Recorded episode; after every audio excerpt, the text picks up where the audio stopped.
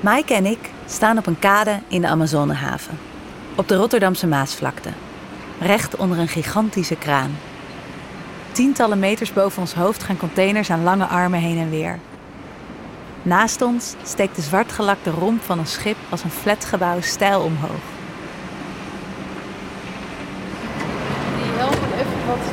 We klimmen de loopplank van dit megaschip op. Hoger en hoger. 61 brede treden in totaal. Holy moly. Hou je goed vast. Ja. Bovenaan kijken we uit over een wereld van staal, waarin gigantische voertuigen af en aanrijden met containers in hun klauwen. Die onbemande voertuigen zijn ook zo... Science fiction Science fiction, dat is het goede woord, ja. 18.800 containers kan deze joekel meenemen. En aan boord werken 25 mensen. Maar 25 mensen! Eén schoolklas die dit 400 meter lange bakbeest de wereld overvaren. Het zijn mensen over wiens leefwereld en werkomstandigheden we nagenoeg niets weten. Terwijl we tegelijkertijd niet zonder hen zouden kunnen. Er varen op ieder moment van de dag anderhalve Nederlanden rond op zee. Anderhalf keer al onze inwoners. Op plekken waar niemand ze ziet. Waar geen inspectie, geen journalisten, geen kamerleden kunnen zien wat er echt gebeurt.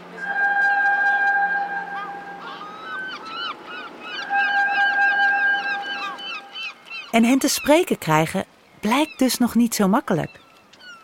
We stuurden de afgelopen maanden tientallen e-mails, LinkedIn-verzoeken, Twitter-berichten. We spraken de voicemails van persvoorlichters in tot het op stalken begon te lijken. Maar niemand wilde ons aan boord laten om met de crew van een megacontainerschip te praten. Tot nu. Dit is Containerbegrip. Een podcastproductie van de correspondent, gemaakt door Maaike Goslinga en mij, Maite Vermeulen.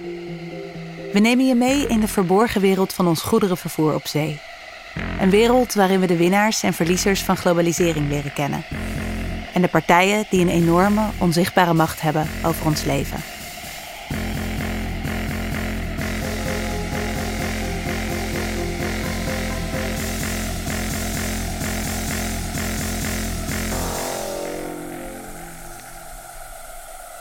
Dit is aflevering 2. De beste stuurlui staan aan wal.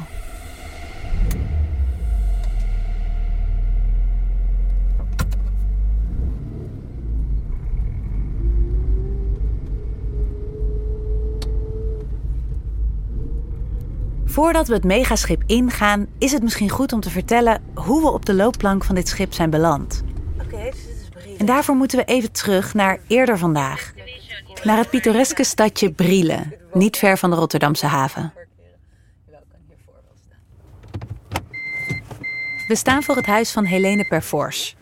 Als wij Shaki uit Shaki in de chocoladefabriek zijn, is zij onze gouden wikkel. Ons unieke entreebewijs voor de wereld van de megaschepen. Hallo, we hoeven niet eens aan te bellen. Dank.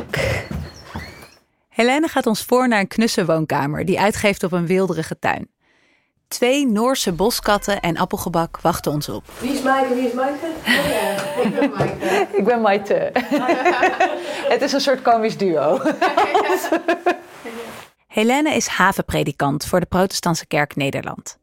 Dat wil zeggen, ze gaat aan boord van schepen in de Rotterdamse haven om zeevarenden bij te staan. Ik kom uit een marinegezin. En geboren tussen twee zeeën, zeg ik altijd. Noordzee, Waddenzee. Nieuw-Den Helder, Huisduinen. en ik heb wat met zee, maar ik ben theologie gaan studeren. Dit werk is haar roeping. Eh, dit is mijn ding. Ik doe het met ontzettend veel plezier. Het is zo divers. Ik ben echt nog steeds dominee. Dus ik werk vanuit de kerk. Maar dat zeg ik eigenlijk altijd. Ik ga niet al bijbelzwaaiend aan boord. Dat ik die loopplank opkom om mensen met het woord om de oren te slaan. Het werk is voor het grootste deel sociaal-maatschappelijk werk. Uh, maar dat doe ik dan wel op grond van nou, dat evangelie. Als een soort geestelijk verzorger eigenlijk. Ja, ja ik ben geestelijk verzorger. Ja. Want iedereen komt aan boord. Je kan zo gek niet noemen van de zeehavenpolitie tot de douane, van het agentschap tot aan uh, inspectie, vertegenwoordigers van de rederij. Er wordt geladen en gelost. Maar dat is dus eigenlijk allemaal voor ja, business. Voor de mensen aan boord zijn wij. Daar komt het op neer. Wat Helene doet voor zeevarenden is deels praktischer dan praktisch. Filipino's bijvoorbeeld, ja, rijst is gewoon ontzettend belangrijk. Rijst en noedels. Onlangs zat er een heel aantal in quarantaine in een hotel in Spijkenisse. En ja, dan krijgen ze gewoon goed eten van het hotel. Maar ja, dat zijn boterhammetjes met kaas. Maar goed, ik heb de Lidl leeggekocht eh, als het ging om noedels. Ja, omdat mensen daar, daar zo van opknappen. Dan kun je er al niet uit en dan krijg je ook nog een, een bammetje kaas. Maar vaak is haar werk ook heel moeilijk in woorden te vatten. Ik ga aan boord voor de mensen. Daar gaat het om ruimte. Want zeevarenden die worden beperkt in alle ruimte eigenlijk die ze hebben. En dat gaat om economische ruimte, want ze varen omdat ze geld moeten verdienen. Fysieke ruimte, want ja, zee is groot, schip is klein en accommodatie nog kleiner. De culturele ruimte, taal is beperkt. Iedereen spreekt Engels, soort van. Maar dat is echt de werktaal. Maar hoe kun je je eigen humor delen? Als ik aan boord kom, dan probeer ik mensen ruimte te geven. En dat is ten eerste door eens gewoon naar ze te luisteren. Er is een aantal taboes aan boord, daar praat je niet over, want je moet met elkaar werken. En dat is religie en politiek. Dus ik kom aan boord en ik luister eerst maar eens gewoon, als ik de gelegenheid heb. En ook zeevarenden de gelegenheid hebben om überhaupt te praten, want, eh, want ook de tijdsruimte is heel beperkt. Is dat dus, ook minder geworden in je jaren dat je dit werk doet? Ik denk dat containerschepen steeds korter in een haven liggen. Dus, en zeker de kleinere schepen, die moeten om de paar uur veranderen van lichtplaats. Zelfs als ze dan in Rotterdam blijven, dan gaan ze van de ene naar de andere haven om containers af te leveren of, te, of er weer opgestapeld te krijgen. En dat betekent uh, dat mensen ook constant aan het werk zijn als ze in de haven zijn. Uh, maar ook dat ze er niet af kunnen. En, en als mensen niet gezien worden, letterlijk niet gezien worden, niet gehoord worden, dat ze niet meer elke zondag heel Katendrecht onveilig maken, maar gewoon ver weg op de Tweede Maasvlakte zitten, ja, dan, is, dan zijn ze er niet. Geen last van. Zeker niet als ze aan boord blijven. Maar dat dit op wereldschaal slechte effecten kan hebben, echt ook voor ons in Nederland. Ja, het is, het is een, een, een bijzonder korte termijn denken wat uh, altijd de grote rol speelt. Ja. In die zin ben ik niet optimistisch. Tegelijkertijd gebeuren er zoveel goede dingen. De geweldige ringtoon. Ja. Hi Marco. We worden onderbroken door Marco, een vrijwilliger bij het Zeemanshuis waar Helene mee samenwerkt. Hij gaat ons aanmelden om met Helene mee de haven in te gaan. Oké, en wat is een goede tijd? We willen haar in actie zien. En vooral de zeevarenden waar ze zo betrokken over spreekt, zelf ook eens spreken. Ja. Dit willen we dus al maanden. Maar via de grote rederijen vingen we keer op keer bot. Nee, er mag niemand aan boord om met de bemanning te spreken. Covid, drukte, veiligheid. Andere redactionele prioriteiten. We horen elk excuus uit het boekje. En dus gaan we het maar zo proberen, als aanhang van Helene, buiten de radar van de communicatieafdelingen om. Dit is ook de reden dat we niet de echte namen zullen noemen van de mensen die we spreken. Zal ik even uh, appen zo wat uh, de namen en de uh, dingen zijn? Toch is het ook voor haar altijd afwachten, benadrukt Helene. Of er aan boord tijd en animo ja. is om met mensen te ja. praten. Of we wel mogen opnemen. Okay. Of dat we binnen no time weer buiten staan. Op hoop van zegen dus. Ja, zoiets. Nou, dan zijn wij er zo tegen half twee. Oké. Okay. Zet ons hier maar... Uh, kijk hier, uh, kok, eraf. Want dan staan we niet onder de... Ja. Alright, kom maar hier staan. De loopplank van het schip eindigt op een smal overloopje. Door een nog smaller deurtje, alsof we een soort metalen hobbithol binnenstappen. Bukken om zoiets groots binnen te gaan voelt nogal paradoxaal. Alsof dit gigantische schip een buiging van je vraagt voor je binnen mag. Hallo, good afternoon. How are Een Filipijnse man, nauwelijks zichtbaar achter zijn muts, helm en sjaal, staat met een walkie-talkie over een lijst gebogen. De man bekijkt onze paspoorten, overlegt even over de radio, geeft onze paspoorten dan weer terug. Hoe hij de hele dag overleeft in deze oorverdovende herrie is mijn raadsel. And how are you today? Feeling cold. Yeah? Koud heeft hij het, zegt hij. Heel erg koud. Yes, again, they are proceeding now, ships open. Hij roept iets in zijn radio over dat we proceeden. Uh, side. Stapt dan opzij en wijst ons een lange galmende gang in. uh, alpha deck, Alpha. A deck, yeah. Open and the right side. Thank you. Thank you, Thank you. welcome. Thank you so much. We kunnen niet geloven dat we hier eindelijk lopen. Stappen echoend door de stalen buik van dit schip. Bijzonder, hè? Ja.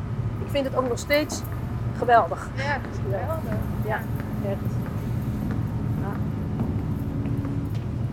In de gangen van het schip is alles van metaal, strak in de lak. We klimmen een steile spijlentrap af en belanden in een hoge galmende ruimte. Boven ons hoofd en langs de muren lopen tientallen buizen. Er hangen TL-lampen, kastjes met allerlei knopjes en wijzerplaten, brandblussers op elke hoek. De looproute wordt aangegeven met een soort geel-zwart zebrapad met reflecterende pijlen. Ik ben blij dat, dat het zo licht is. Waar zit A? Ik heb mijn bril niet op. Ja,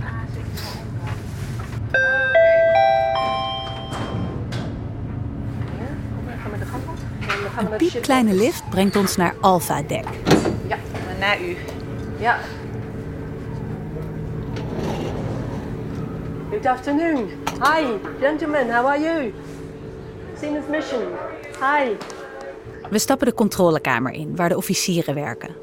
Het zijn er een stuk of vier. Waar de dekmatroos bij de voordeur uit de Filipijnen kwam, komen deze mannen uit Polen en Oekraïne. De officierskamer is, in tegenstelling tot buiten, bloedheet. Iedereen staat in korte broek. De eerste officier ziet er verhit uit. You are, I know. We are drowning in. Er is een GGD-medewerker aanwezig voor een hygiënecontrole. Er liggen grote mappen papier op een smalle tafel. Er zoomen en knipperen overal knopjes op dashboards. Zo gaat het altijd, begrijpen we later. Als een schip in de haven ligt, is het stressen voor de bemanning.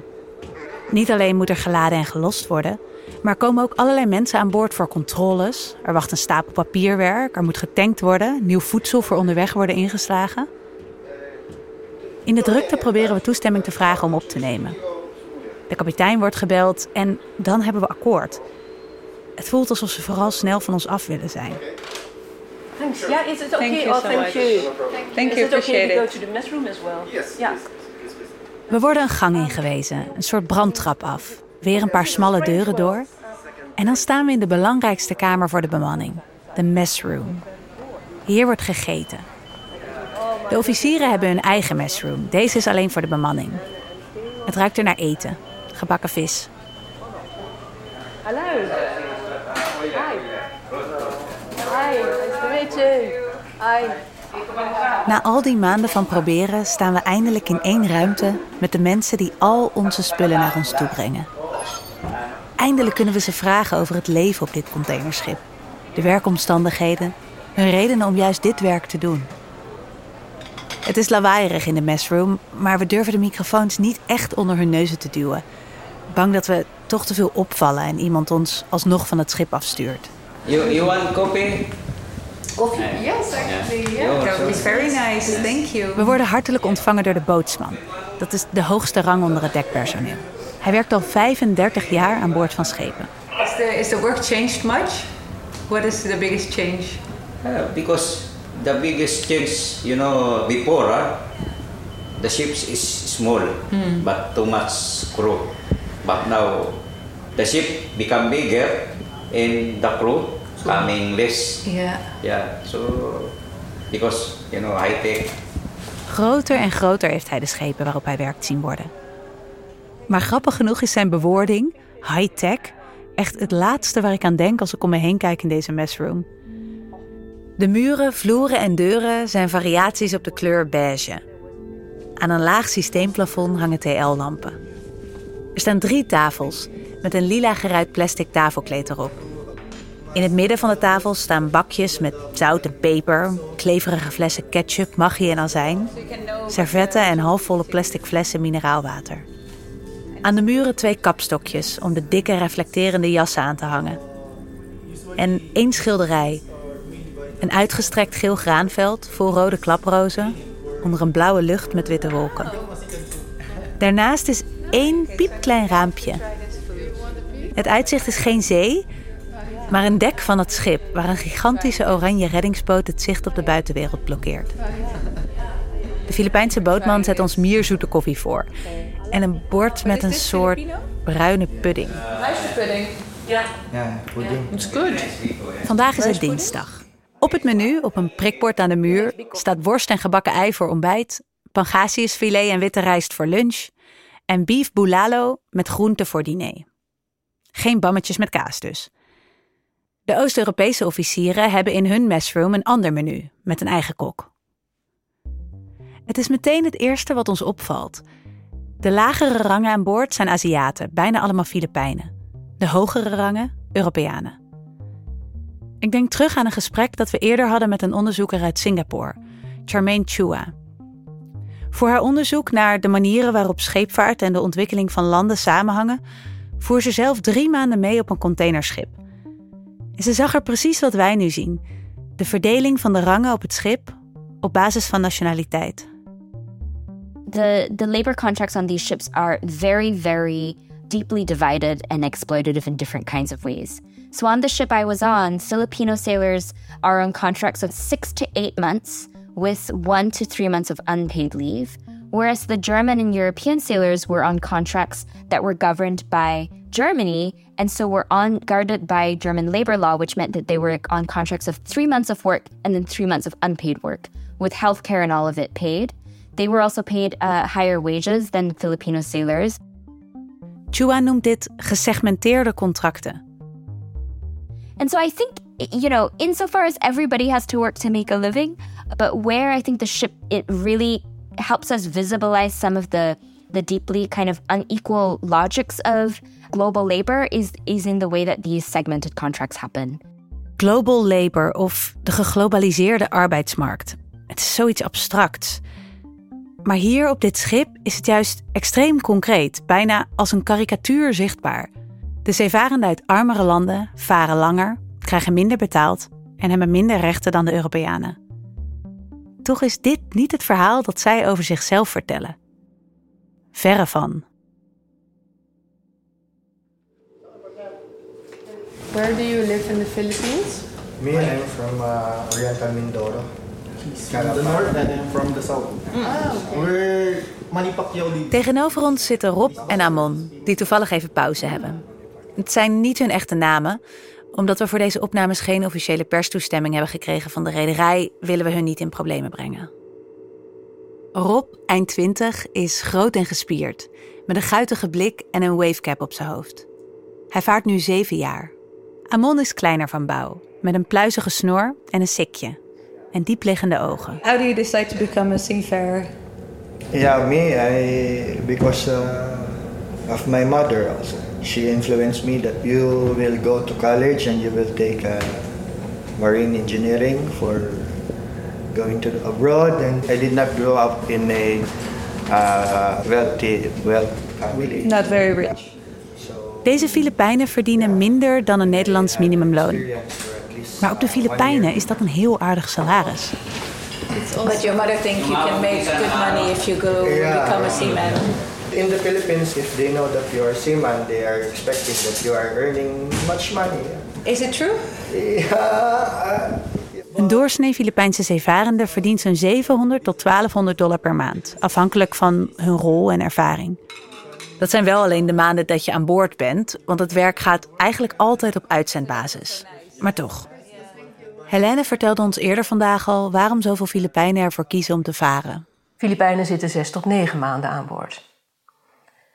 En doen dat ook graag, want hoe meer ze werken, hoe meer ze verdienen. En hoe eerder ze dus uh, op de Filipijnen terug kunnen gaan en daar een business kunnen beginnen, een huis neer kunnen zetten, uh, hun kinderen een goede opleiding kunnen geven. Want daar doen ze het voor. Menig neefje of nichtje studeert omdat oomlief Eh, vaart, het vraagt natuurlijk nogal wat, hè, varen. Het is een behoorlijk intensieve job. Je krijgt heel veel verantwoordelijkheid. Want reken maar dat je, dat je een hoop centen onder je kont hebt als je zo'n schip vaart. Het is 24/7. Het gaat door en door en door. Dus dat is voor je lijf is het fnuikend. Verder, ja, je laat je familie thuis achter. Je hele sociale leven. Een voetbalclub word je geen lid van. Dat betekent niet dat zeevarenden zielig zijn. Maar het is wel een bepaalde situatie waar zij en hun families, partners in zitten. Die het soms heel ingewikkeld maakt. En, en moeilijk. Dat is ook precies wat we horen van Rob en Amon. Je bent heel veel weg van je familie. And what is the most difficult thing about working on a ship? Journey away from your family, but you get used to it.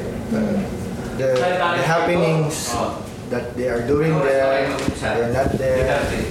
Like a wedding Yeah, or like wedding, funerals, birthdays, uh, birthdays. special occasions. Yeah. Yeah, they, they just send pictures, videos, something like this, and uh, keeps you updated every time, which is good. It's good, but it's also Yeah, you still- realize what you're missing. Yeah, yeah. Soms, zegt Rob, houdt zijn familie ook dingen voor hem achter. Bang dat jij daar, alleen op dat schip, je toch alleen maar zorgen gaat maken. Terwijl je eigenlijk niks kunt doen. Because they don't want you to worry. Maybe they are thinking, maybe you think too much, and Yeah. that's why if if the problem is they can handle, they will just keep it from them. But Yeah.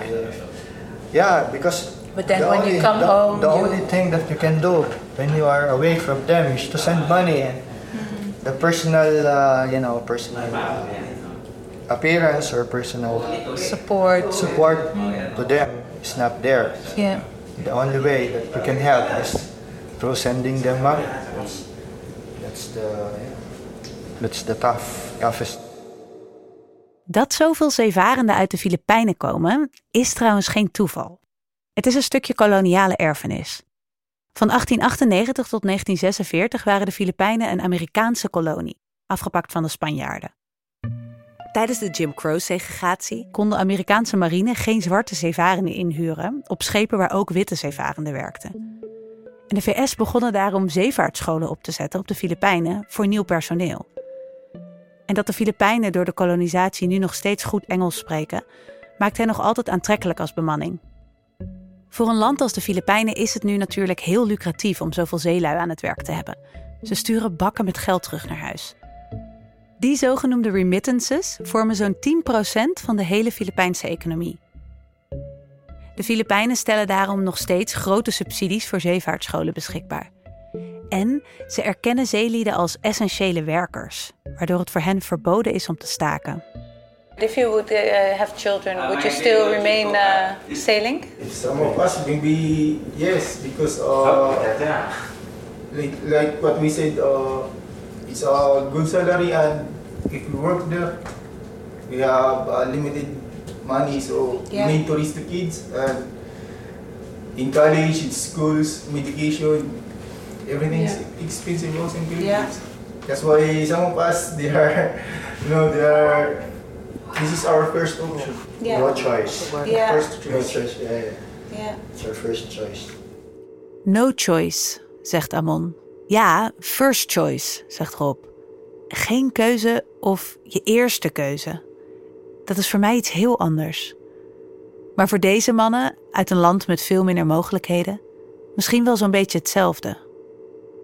Natuurlijk is het niet je eerste keuze om je kinderen op te laten groeien zonder hun vader. Maar misschien is het wel de eerste keuze als het de enige keuze is. Neem de kok van dit schip, die binnenkomt met nog meer toetjes. Worteltjestaart dit keer.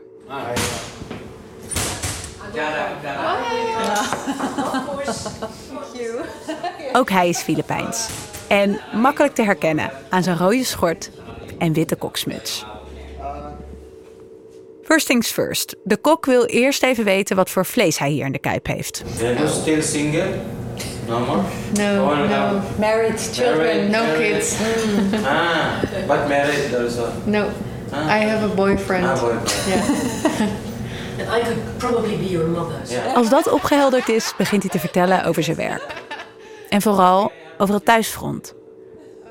Thuis op de Filipijnen heeft de kok kinderen, zegt hij, maar geen vrouw. Ze zijn gescheiden. Hij vertelt alles lachend, maar eigenlijk ook een beetje weglachend.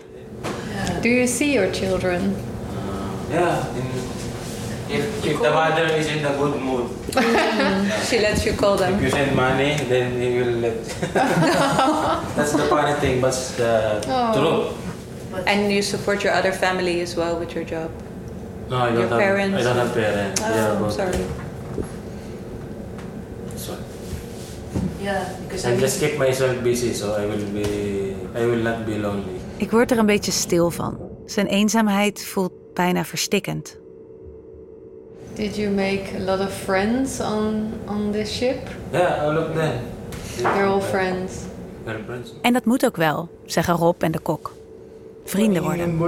It's really hard to work, you know, because every day you have to, you have to, yes, work with him, meet with him, eat with him. So that's why you have to be friendly. Een familie aan boord die de plaats moet innemen van je familie thuis. Als ik hun verhalen hoor, begin ik steeds meer te snappen waarom er nauwelijks Nederlandse matrozen meer zijn. Als er andere kansen zijn in je land, kies je waarschijnlijk niet voor dit werk. Helene weer. Je ziet dan ook dat veel Nederlanders na een aantal jaar varen stoppen. Omdat ze aan de wal net zoveel kunnen verdienen als aan boord. En, maar dat geldt niet voor Filipijnen in de Filipijnen. Veel minder geldt dat voor Filipino's, want ehm, sowieso is daar de maritieme industrie iets minder ontwikkeld. Ze, ze worden steeds beter opgeleid. Dat, dat is wel een inhaalslag die er wordt gemaakt. Overigens, dat betekent ook dat Filipino's duurder worden Ja, ja. en zichzelf uit de markt gaan prijzen. Maar goed, Dus dan zie je weer andere nationaliteiten Ja, die zich eh, goedkoper nog aanbieden. Vietnamezen, Burmezen, Myanmar moet ik zeggen. Dat vult dat gat weer op. Er wordt een vacuüm getrokken en dat wordt weer opgevuld. Want uiteindelijk gaat het er toch om om het zo goedkoop mogelijk te doen.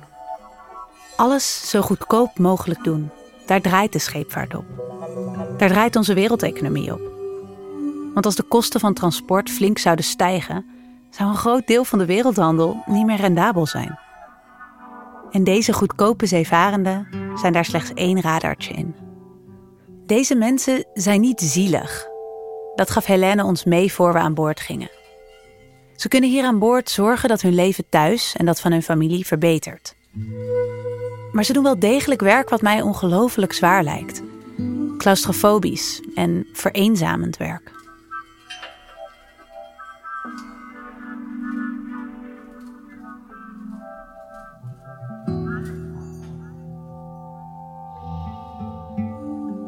Als Amon een stuk worteltjestaart op zijn bord schept, valt Maaike's oog op zijn bovenarm.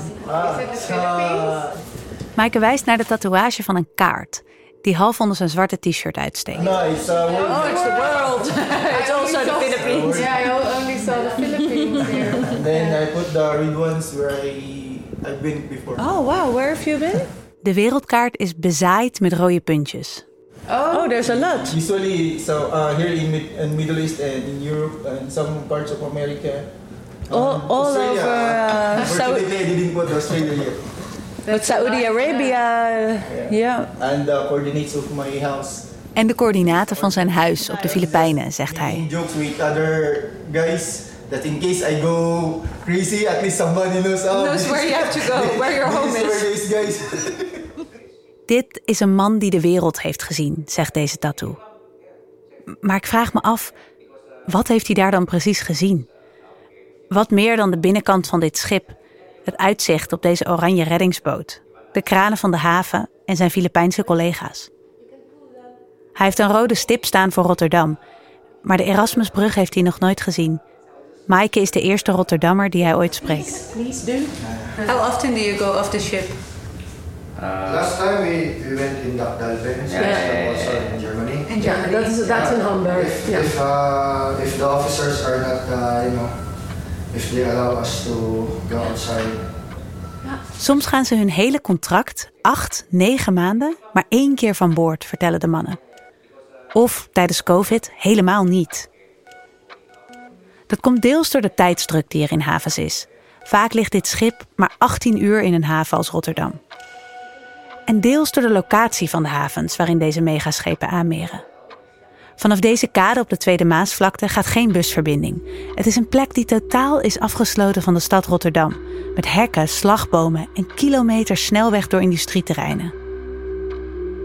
Maar het komt ook deels door een ontwikkeling die Helene 20 jaar geleden zag beginnen. September 2001 ben ik begonnen.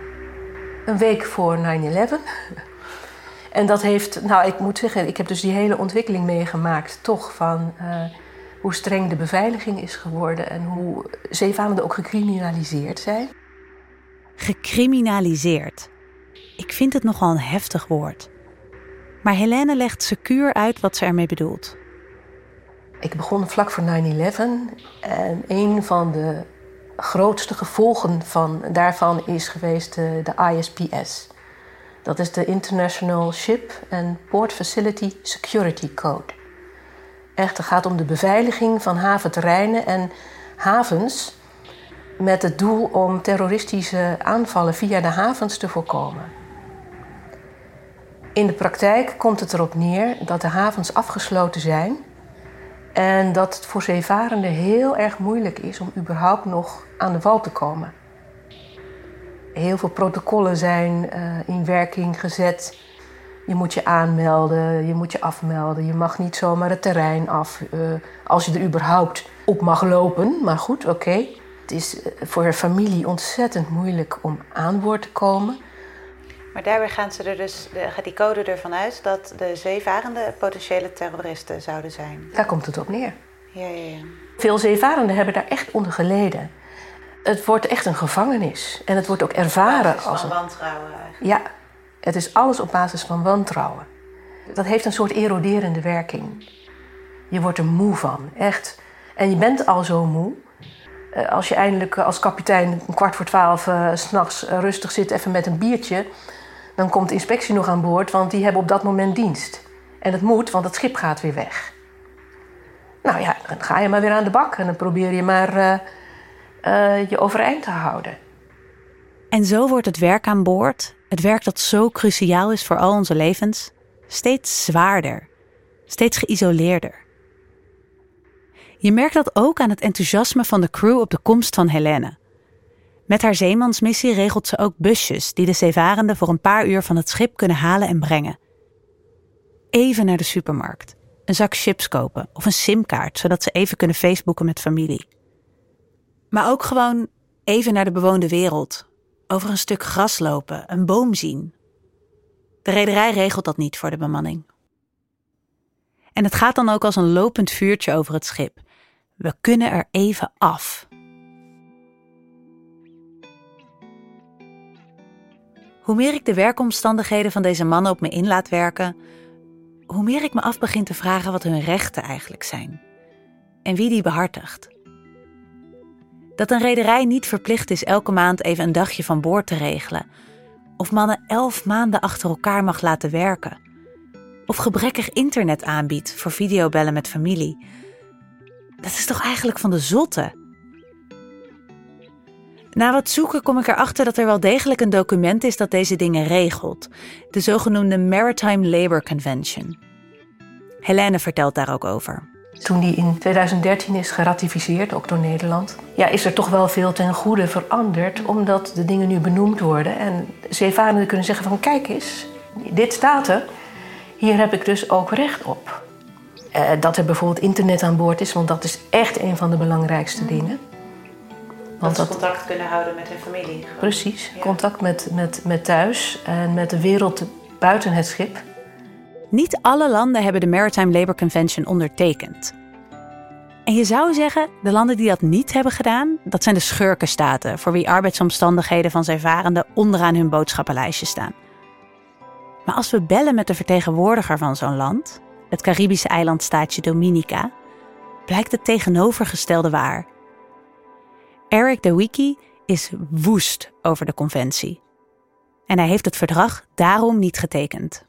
So the Maritime Labor Convention, in my opinion, in Eric DeWicky's opinion, is that it is a facade. It's a scam. It does nothing truly to protect the, the mariners' deepest interests. That's, that's when they can go home and if they get paid. And if they get a plane ticket to go home, and they just they've covered all this little fluffy language. And oh, they they they actually talk about making sure Mariner has access to Wi-Fi. They'll have access to Wi-Fi, but only a few hours a week to email their families. I'm going to get real candid here. That's bullshit. That's wrong. There's nothing right about that. De duur van de contracten, die gesegmenteerde contracten waar we het al eerder over hadden, is een doorn in de wiki's oog. Hij neemt geen blad voor de mond, maar ik vind het wel verfrissend. Waarom vinden we het inderdaad oké dat deze Filipijnse jongens acht of zelfs elf maanden achter elkaar aan boord van een schip zijn? Dat is namelijk de regel volgens de MLC. Contracten tot elf maanden zijn toegestaan. I used to go to sea for six months at a time as a very young man, and it was far too long. You know, far too long for my psyche, far too long for my physical health. I mean, I used to see all kinds of problems just at six months. Now you have mariners just because they come from developing countries, they're they're really forced to go to sea for a year or more. That's criminal. I, I don't care what anybody says. That's criminal. Ik zie in de messroom geen slachtoffers zitten. Maar wat hij zegt resoneert. Deze mannen moeten het contract dat ze voorgeschoteld krijgen wel tekenen. Ook als ze liever wat korter van huis zouden zijn. En ook Helene is kritisch over de MLC. Ze ziet dat de internationale wetgeving door veel rederijen wordt gezien als het maximale, in plaats van als het minimum waar een zeeman of vrouw, maar meestal man, recht op heeft. Dan zeggen dus uh, bedrijven, rederijen van ja, maar wij voldoen toch aan de MLC? Ja, maar dat is het minimum. En je mag heus wel wat meer doen, want het is beter voor je mensen. In theorie dan zou een zeeman gewoon ook bij Port State een klacht kunnen neerleggen. Port State wil zeggen Port State Control, ofwel de havenstaatcontrole. Dat valt in Nederland onder het ministerie van Infrastructuur en Waterstaat. Zij controleren de veiligheid van buitenlandse zeeschepen in de Nederlandse havens. En zeggen: dit is, dit is niet goed geregeld aan boord voor mijn welzijn en daar heb ik wel recht op, daar hebben wij recht op. En dan zou Port State aan boord kunnen komen en inderdaad kunnen constateren van hé, hey, dat klopt niet. En het schip kunnen vasthouden totdat dingen geregeld zijn. Maar je zegt meteen al, dat is in theorie. Ja, omdat de meeste zeevarenden, verreweg de meeste, dat nooit zullen doen. Ten eerste omdat lang niet alle zeevarenden op de hoogte zijn van hun rechten. En ten tweede omdat ze toch ook wel heel vaak bang zijn om hun werk te verliezen. Hmm. Hebben zij gegronde reden om te denken dat ze misschien worden ontslagen als ze een keer klagen of iets aankaarten? Ja, lang niet overal. Maar ja, er zijn zeker ook veel gevallen waarin inderdaad mensen op een zwarte lijst worden gezet. Gewoon geen contract meer krijgen, omdat het uh, troublemakers zijn. Precies dit voelen we in de verhalen die we horen in de messroom. Je bent aan boord eigenlijk nooit vrij. Eindeloze diensten omdat er midden in de nacht storm is. Of in je vrije tijd handleidingen van scheepsmotoren lezen tot je erop in slaap valt. En als je wordt gevraagd om haast te maken, om meer te werken, dan is daar bijna geen nee tegen te zeggen. Jay, een jong ogende vrolijke gast die toch ook al meer dan 12 jaar vaart, onderhoudt op dit schip de motoren. Hij vertelt over vorig jaar, toen er even niemand anders was om bij het bunkerstation te zitten, het tanken van het schip. Hij werd erbij geroepen. I have to stay for 26 hours. 26 uur. Alleen onderbroken door toiletbezoek. And then if I have to go to toilet, then this is the only time I can leave the bunker station. Yeah. It's like this. It's a tough job. Een zware baan, ja. Dat is het. We zitten hier nog maar anderhalf uur en ik ben klam en benauwd. Ik kan me er weinig bij voorstellen hoe het moet voelen om hier dag in dag uit, maand in maand uit te leven. Wat ik me wel kan voorstellen, dat dit een werkplek is waar mensenrechten schendingen gemakkelijk onopgemerkt kunnen blijven. If you were to stand on any shoreline wherever you are in the world and look out to sea, you might be able to see three or four miles. So, as soon as you go across the horizon and you go out of the jurisdiction of coastal states, then there is simply no eyes on what's happening at sea. Dit is David Hammond. My name is David Hammond. Oprichter en CEO van de Britse non-profit organisatie Human Rights at Sea. We bellen hem via Zoom om meer te leren over de mensenrechten situatie van zeevarenden. We dig into the dark corners where issues of transparency, accountability, and impunity are ignored. Hammond richtte Human Rights at Sea op in 2014, omdat hij, als officier bij de Britse militaire vloot, zag dat zeevarenden eigenlijk nergens terecht kunnen als hun rechten worden geschonden. Als ze bijvoorbeeld niet krijgen uitbetaald of veiligheidsvoorschriften niet worden nageleefd. Kijk, in sommige opzichten is een schip natuurlijk een gewone werkplek. Are human rights treated differently at sea? Well, they shouldn't be, and that's a very good question because our founding principle is that human rights apply at sea as they do on land. Maar in heel veel opzichten is een schip ook geen gewone werkplek. You can't just get on and off the vessel. You can't just have an investigator come to that vessel if it's in transit across the Atlantic Ocean, Pacific Ocean, etc. De werkplek op zee is onzichtbaar, oncontroleerbaar. En mensen kunnen niet van boord als er iets misgaat. Een van de meest schokkende mensenrechten schendingen waar Hammond mee te maken krijgt, is iets wat Seafarer Abandonment wordt genoemd. Een rederij gaat failliet of kan een schip niet meer rendabel runnen en laat het schip ergens op zee of in een haven achter. Een spookschip. Maar dan met de crew nog aan boord. Zonder visum, zonder ticket terug naar huis. En soms zelfs zonder voldoende eten en drinken. Some of the worst cases are over four years that seafarers have been left on board. They haven't gone home, they haven't been paid, and the ramifications then have a ripple effect out to their families, which really means that there's um, debt, debt bondage incurred, servitude in other countries. Vier jaar achtergelaten aan boord van een schip. Families in de schulden of erger. Dit zijn natuurlijk de extreme gevallen. Toch schatte een recent onderzoek dat er wereldwijd meer dan 3500 abandoned seafarers ronddobberen. And how widespread are human rights abuses among seafarers? The honest answer is we simply don't know. Natuurlijk. Daar voorbij de horizon data verzamelen is nagenoeg onmogelijk. Want voor precieze getallen ben je afhankelijk van mensen die zich melden. En dat doet lang niet iedereen. So we can only take a sensible guess at the level of abuses that are occurring. And what we have assessed is that uh, from UN statistics, around about 30 million people every day are at sea, living, working, transiting. Now that's the size of a small country. Maar het gaat verder dan onzichtbaarheid en oncontroleerbaarheid. Want zelfs als zeevarenden aankloppen met een klacht, is het vaak onmogelijk om hun gelijk te krijgen. En dat komt door nog een manier waarop een schip een hele ongewone werkplek is. Het is totaal onduidelijk wiens jurisdictie er geldt. Hammond geeft een voorbeeld. A challenging example there in the case of the MSC Divina, where a English woman, she was actually 17, was raped by an 18-year-old Italian male in international waters in the Mediterranean that then went into a Spanish port, but the Spanish judge that dealt with the case stated that they did not have the authority because it was a Panamanian flagged vessel. Deze Spaanse rechter vond dus: het schip vaart onder Panamese vlag. Ik heb hier niks over te zeggen. Maar op dezelfde manier kan een rechter in Panama zeggen: het schip voert niet in onze wateren. Hier hebben wij niks mee te maken.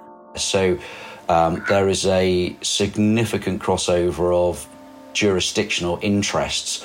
Voor één scheepsreis zijn er gemakkelijk 20 spelers die een deel van de verantwoordelijkheid hebben. De staat waaronder het schip vaart, de havenautoriteiten, de rederij, het scheepsmanagement, de uitzendbureaus, de exporteurs en importeurs die goederen vervoeren, de logistieke dienstverleners, de verzekeraars. Het vingerwijzen kan eindeloos doorgaan. Die complexe constructies zijn ook nog eens in allerlei verschillende landen gevestigd, met verschillende wet en regelgeving. Neem dat megaschip dat in 2021 vastzat in het Suezkanaal, waardoor er een enorme file van schepen ontstond. Dat schip, de Evergiven, is eigendom van een Japans bedrijf, wordt geëxploiteerd door een Taiwanese bedrijf. Het is geregistreerd in Panama, verzekerd in het Verenigd Koninkrijk en wordt onderhouden in Duitsland. De bemanning kwam uit India en de loods die hen door het Suezkanaal leidde uit Egypte. Proberen te begrijpen wie er verantwoordelijk is voor wat er op een containerschip gebeurt, is een beetje als het ontwarren van zo'n menselijke knoop waar iedereen elkaars hand vast heeft. So, whose responsibility is it in the end to improve working standards and, and human rights at sea? Well, it's the responsibility of everybody that is involved in the operations of vessels at sea. Het is iedereens verantwoordelijkheid, zegt Hammond. Maar daarmee is het in de praktijk dus vaak niemands verantwoordelijkheid. En zo is het haast onmogelijk voor zeelieden om hun recht te halen als ze niet betaald krijgen, niet genoeg te eten krijgen, te maken krijgen met seksueel geweld, niet voldoende rust krijgen, niet naar huis mogen.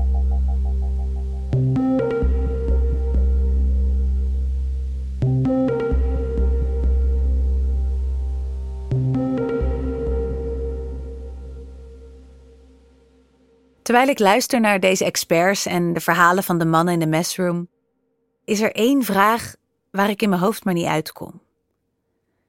Het klinkt misschien als een beetje een suffe vraag, maar hij duikt toch steeds weer op. Is dit erg? En dan bedoel ik natuurlijk niet die mensenrechten schendingen, dat staat buiten kijf, maar gewoon het feit dat mensen uit lage lonenlanden het zware werk op schepen voor ons opknappen. Op het eerste gezicht is het een win-win situatie. Deze Filipijnse zeelieden doen werk wat Nederlanders niet meer willen doen, tegen lonen die wij in Nederland verwerpelijk zouden vinden. Maar verdienen daar naar de maatstaven van hun eigen land veel geld mee. Kunnen er familie en vrienden mee ondersteunen, kunnen erdoor werken voor een beter leven. Maar dan denk ik aan de recordwinsten die de containerrederijen de afgelopen jaren boekten. Aan de verhalen die deze mannen vertellen over het gemis van hun familie, de eenzaamheid en dan bekruipt me toch een gevoel van uitbuiting. Deze mannen zitten wel degelijk gevangen in een systeem waar keuzes niet echt keuzes zijn. En waar dankzij hun keiharde werk bij Europese bedrijven de kassa rinkelt. We leggen dit dilemma nog eens voor aan Charmaine Chua, de onderzoekster die zelf meevoer op een containerschip. Ze herkent die paradox. The Filipinos that I made friends with on the ship that I was on would often see the ship as a place of, you know, simultaneous imprisonment and possibility. So they would call the ship floating Alcatraz, or they would call it a prison quite literally. And they would say, you know, dragging your suitcase up the 59 steps at the start of your contract is like going to prison, and dragging them down at the end of your contract is like freedom. But many of them actually narrate this as a perpetual homesickness that they see as important and worth it. So many of them, you know, sacrifice years of being away from their families in order to do what they hope is save enough money to eventually start a business or to invest in stocks or to have a kind of better life. Maar het punt is, zegt Chua, dit werk levert niet altijd een beter leven op. It doesn't always work out that way. I'm actually going to the Philippines next week to meet some of these sailors that I was on the ship with again. And one of them used his savings to start a wood and laser engraving company, and so is doing quite well for himself. But the other failed a health test because he had a gallbladder stone that he had no money to remove and sort of was, you know, cut from the company and now pulls a trishaw. I think really that that story that we tell ourselves is a form of what Lauren Berlant calls cruel optimism. It's a story that we want to tell ourselves so that we think that, you know, things will work out. Vreed optimisme. De Amerikaanse schrijfster en cultuurcriticus Lauren Burland gebruikte de term om de American Dream te beschrijven na de financiële crisis van 2008. Die American Dream is in en in optimistisch. Als je hard genoeg werkt, kun je alles bereiken. Maar Berland noemt dat optimisme dus vreed. Want het gaat voorbij aan de systemische ongelijkheid in de Amerikaanse samenleving. En voorbij aan het feit dat geen hardwerkende Amerikaan is opgewassen tegen het ineenstorten van het financiële systeem. Vreed ook omdat de American Dream de schuld van falen bij het individu legt. Vreed optimisme. Die term is ook naadloos toepasbaar op de Filipijnen aan boord van dit schip. De Filipino Dream is niet zoveel anders dan de Amerikaanse. En ook zij zitten gevangen in een ongelijk systeem van mogelijkheden.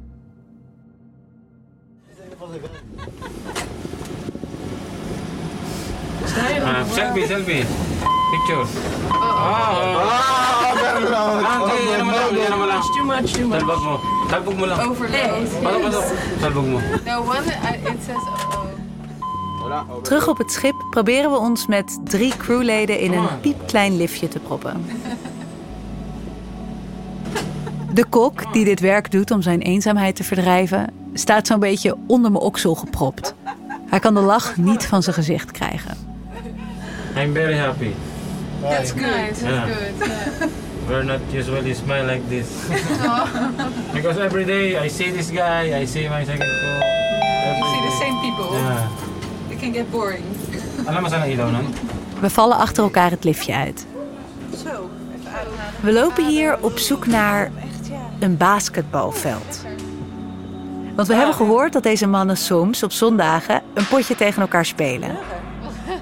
Gaat er? Ik komt er nu sowieso een basketbalcourt hier uit de grond. We lopen over een soort stalen balkon. Een haast verticaal trappetje gaat de buik van het schip in. We klimmen eraf. En dan klikt de kok de TL-lichten aan in de donkere buik van het schip. De buik van dit schip ineens een basketbalveld. Normaal, als ze hier op zondag spelen, kunnen ze elkaar niet verstaan. Dan ronkt de motor onder hen zo hard dat alles met gebaren moet. Op een van de wanden, die in een bolling over ons heen lopen, staat er met een permanent marker een soort scorebord getekend. You have what's team milk and team, Team milk en team tea. Team Milk en Team Tea staat erboven. We make this one. Milk, this uh, color white. Skin. Oh, really? White skin, zegt hij. Alle witte officieren. Dat is Team Milk. Team Tea zijn zij, de Filipijnen. Deze mannen gaan morgen door naar Singapore. Maar als we afscheid nemen, heb ik toch het gevoel dat wij het zijn die weer de wijde wereld ingaan. Thank you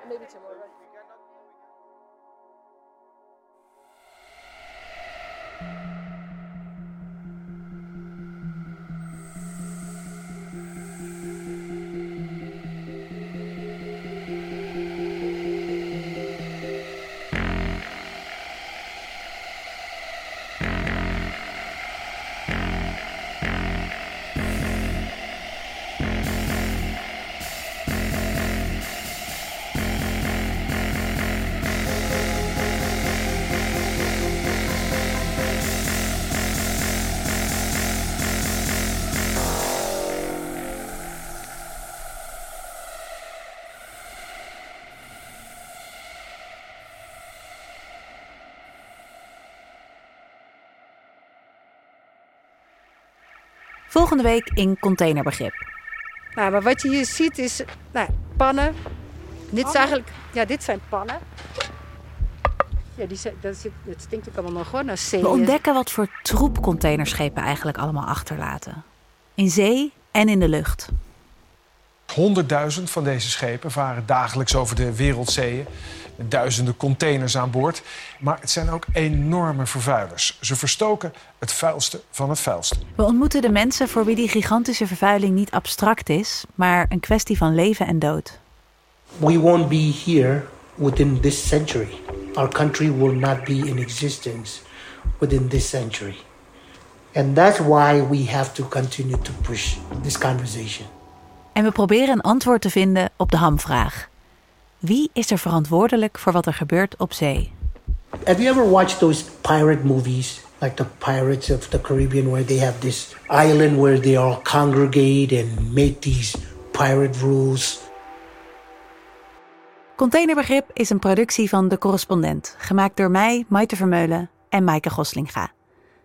Montage en sounddesign werden gedaan door Jacco Prantel en Julius van Eiperen, die ook de mixage deed. Bij De Correspondent maken we dagelijks journalistiek die je helpt om de wereld beter te begrijpen. Want soms is die gewoon ingewikkeld. Korfbal? Yeah, I played the Dutch version. It's a Dutch version. She is really good at it. It's uh, it's a little bit It's like a different. basket. It's diff- it's different, but it's like, it's a round um, basket, and it's not on a. Uh, It has no board. On a screen, no board. Yeah. No, No, no a board. So you're A pole. Yes. On a pole. Exactly. Yeah. Exactly. I have to shoot with no board. Maar of je korfbal nu snapt of niet, we hebben jouw steun heel hard nodig. Lid worden van de correspondent kost maar 90 euro per jaar of 9 euro in de maand. Ga naar decorrespondent.nl slash word lid. Deze aflevering kwam tot stand met hulp van een paar fijne collega's. Eindredactie Jelena Barisic, factcheck Riffy Bol en met dank aan Valentijn de Hing, Josta van Boksmeer en Merke Kist van Audiocollectief Schik. Tot volgende week.